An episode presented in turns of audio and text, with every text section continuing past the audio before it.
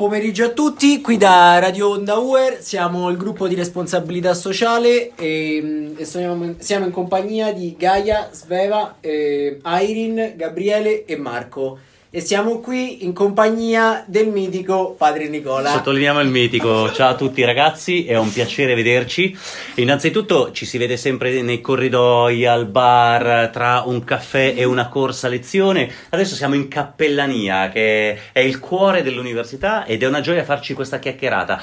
Tra l'altro, complimenti perché mi avete acchiappato, mi hanno letteralmente inseguito nei corridoi e penso che sia la prima intervista ufficiale che mi fa Radio Onda UR. Sicuramente il dottor Carlo Climati con il quale abbiamo una bella amicizia pff, da vent'anni, voi non eravate ancora nati, abbiamo fatto spesso interviste chiacchierate, ma penso che è la prima volta che un gruppo di responsabilità sociale eh, del nostro laboratorio di comunicazione mi fa un'intervista, per cui bravi e complimenti. A voi la parola, di che cosa vogliamo parlare oggi? Allora, la prima domanda che le vogliamo fare è quello di come ha avuto la vocazione, diciamo, di questo cammino spirituale. Oh, che spettacolo! Allora, ci sono tre versioni, quella lunga, quella corta e quella mediana, no? Quella mediana dura 45 minuti, preparatevi. No, la facciamo corta.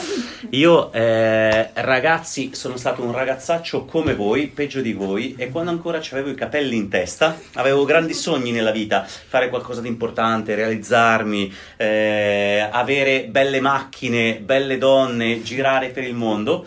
E poi, finendo il liceo, mi ero già iscritto, pensate, a ingegneria meccanica perché volevo fare l'ingegnere alla Ferrari.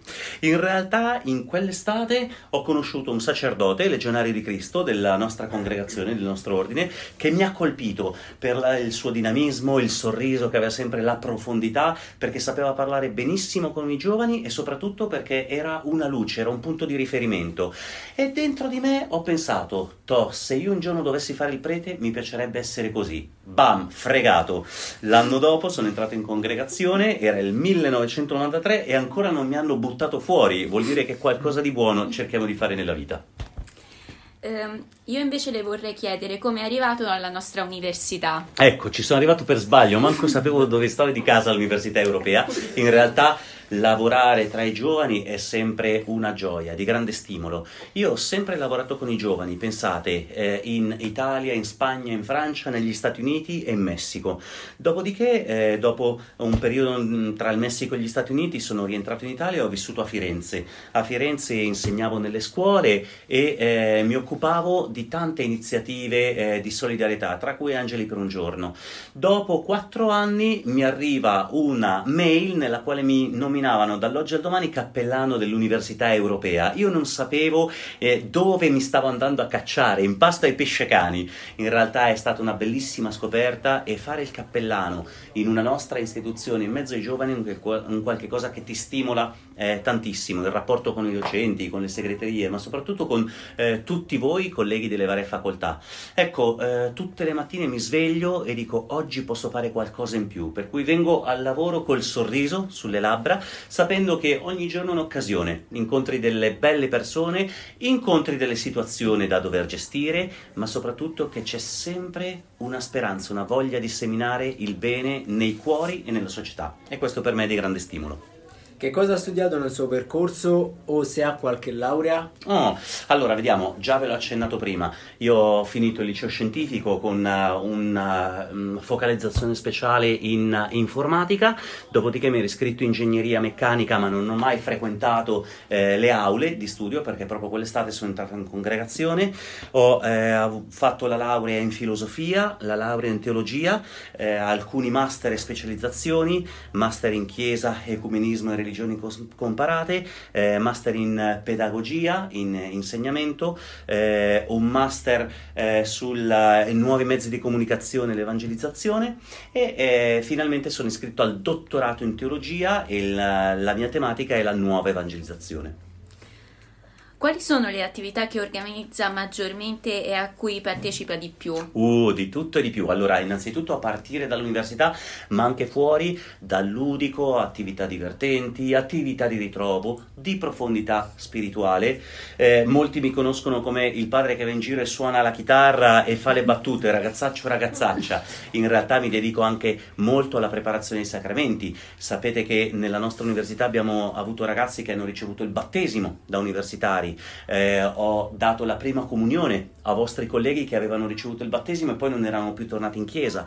Tutti gli anni, e anche quest'anno, organizzo un gruppetto di ragazzi che fanno, ricevono il sacramento della cresima, quest'anno sono in 15 vostri colleghi.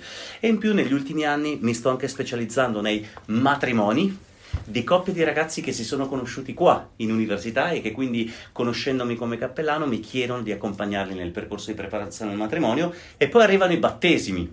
E quindi noi diciamo sempre che la nostra università forma persone, prepara professionisti e poi celebra pure i matrimoni. Per cui dal ludico allo spirituale dai pellegrinaggi, gite, andare anche fuori all'estero in missione in Messico quest'estate siamo in Costa d'Avorio oppure, oppure gli incontri spontanei con i ragazzi ragazzi a Trastevere o dal messicano per un aperitivo. Diciamo che sono tutte vie per creare umanità e per portare un messaggio nel cuore.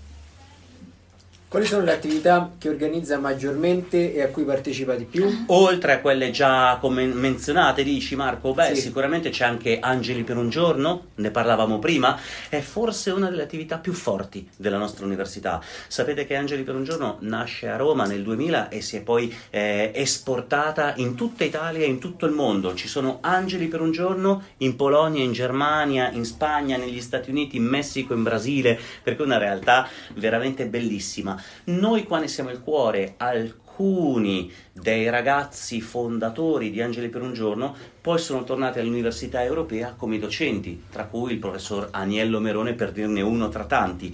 Ecco allora, Angeli per un giorno è sicuramente una delle attività che più appeal. Un'altra delle attività che forse semina nel profondo è Gioventù Missionaria, le attività che facciamo di Settimana Santa dove molti dei vostri colleghi hanno partecipato un po' per mettersi da parte i crediti, un po' per curiosità, poi si è trasformata nell'attività che gli ha seminato di più nel cuore e l'attività, la missione in Messico. È sicuramente uno dei fiori all'occhiello delle nostre università. Un mese a contatto con un paese diverso, una cultura diversa, tante persone che ti porti poi nel cuore e nelle quali speriamo di aver seminato anche, no, anche noi un po' di speranza nella loro vita. Come la vive l'iniziativa di Angeli per un giorno e Gioventù Missionaria? Allora, per me sono sfide costanti, nel senso che ogni giorno è insegnare a voi ragazzacci dell'Europea che potete essere veramente degli angeli, potete veramente essere delle persone che lasciano nel cuore dei bambini o nel cuore di persone meno sfortunate un esempio, una testimonianza.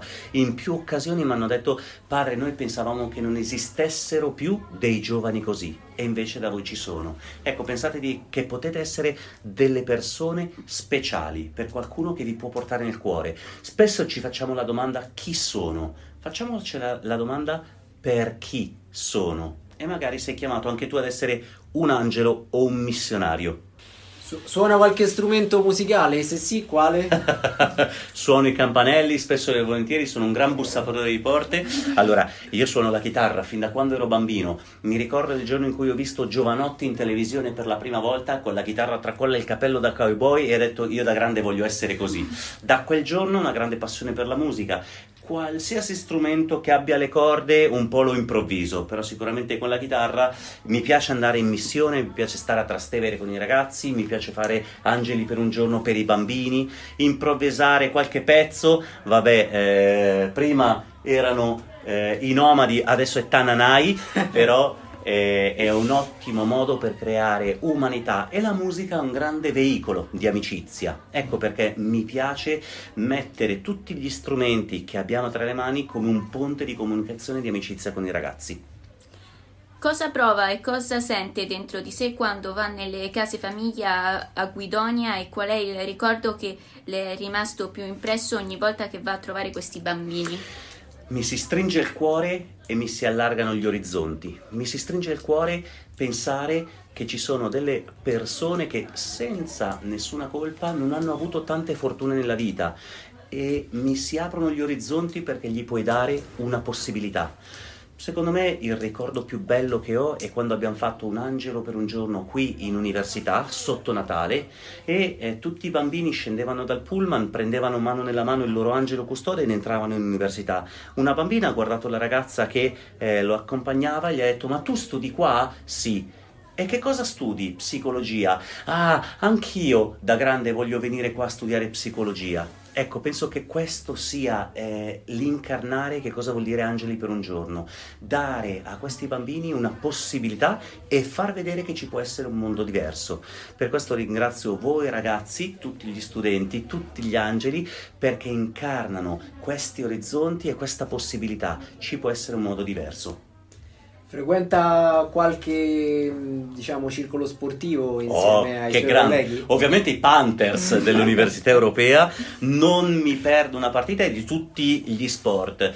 Dopodiché eh, io fin da ragazzo ho eh, fatto un po' di tutto, giocato a calcio male, eh, ho fatto nuoto, ho fatto tennis, ho fatto pallavolo, di recente ho riscoperto il padel. Sapete che il padel è stato inventato in Messico a fine anni 90, negli anni 90. Io ho conosciuto i primi di campi di calcio di padel quando ero in Messico, per cui adesso ho riscoperto questa passione, ho visto che nonostante l'età riesco ancora a piegare le ginocchia e quindi ci vediamo sui campi di padel per una sfida sfida al prete, va bene?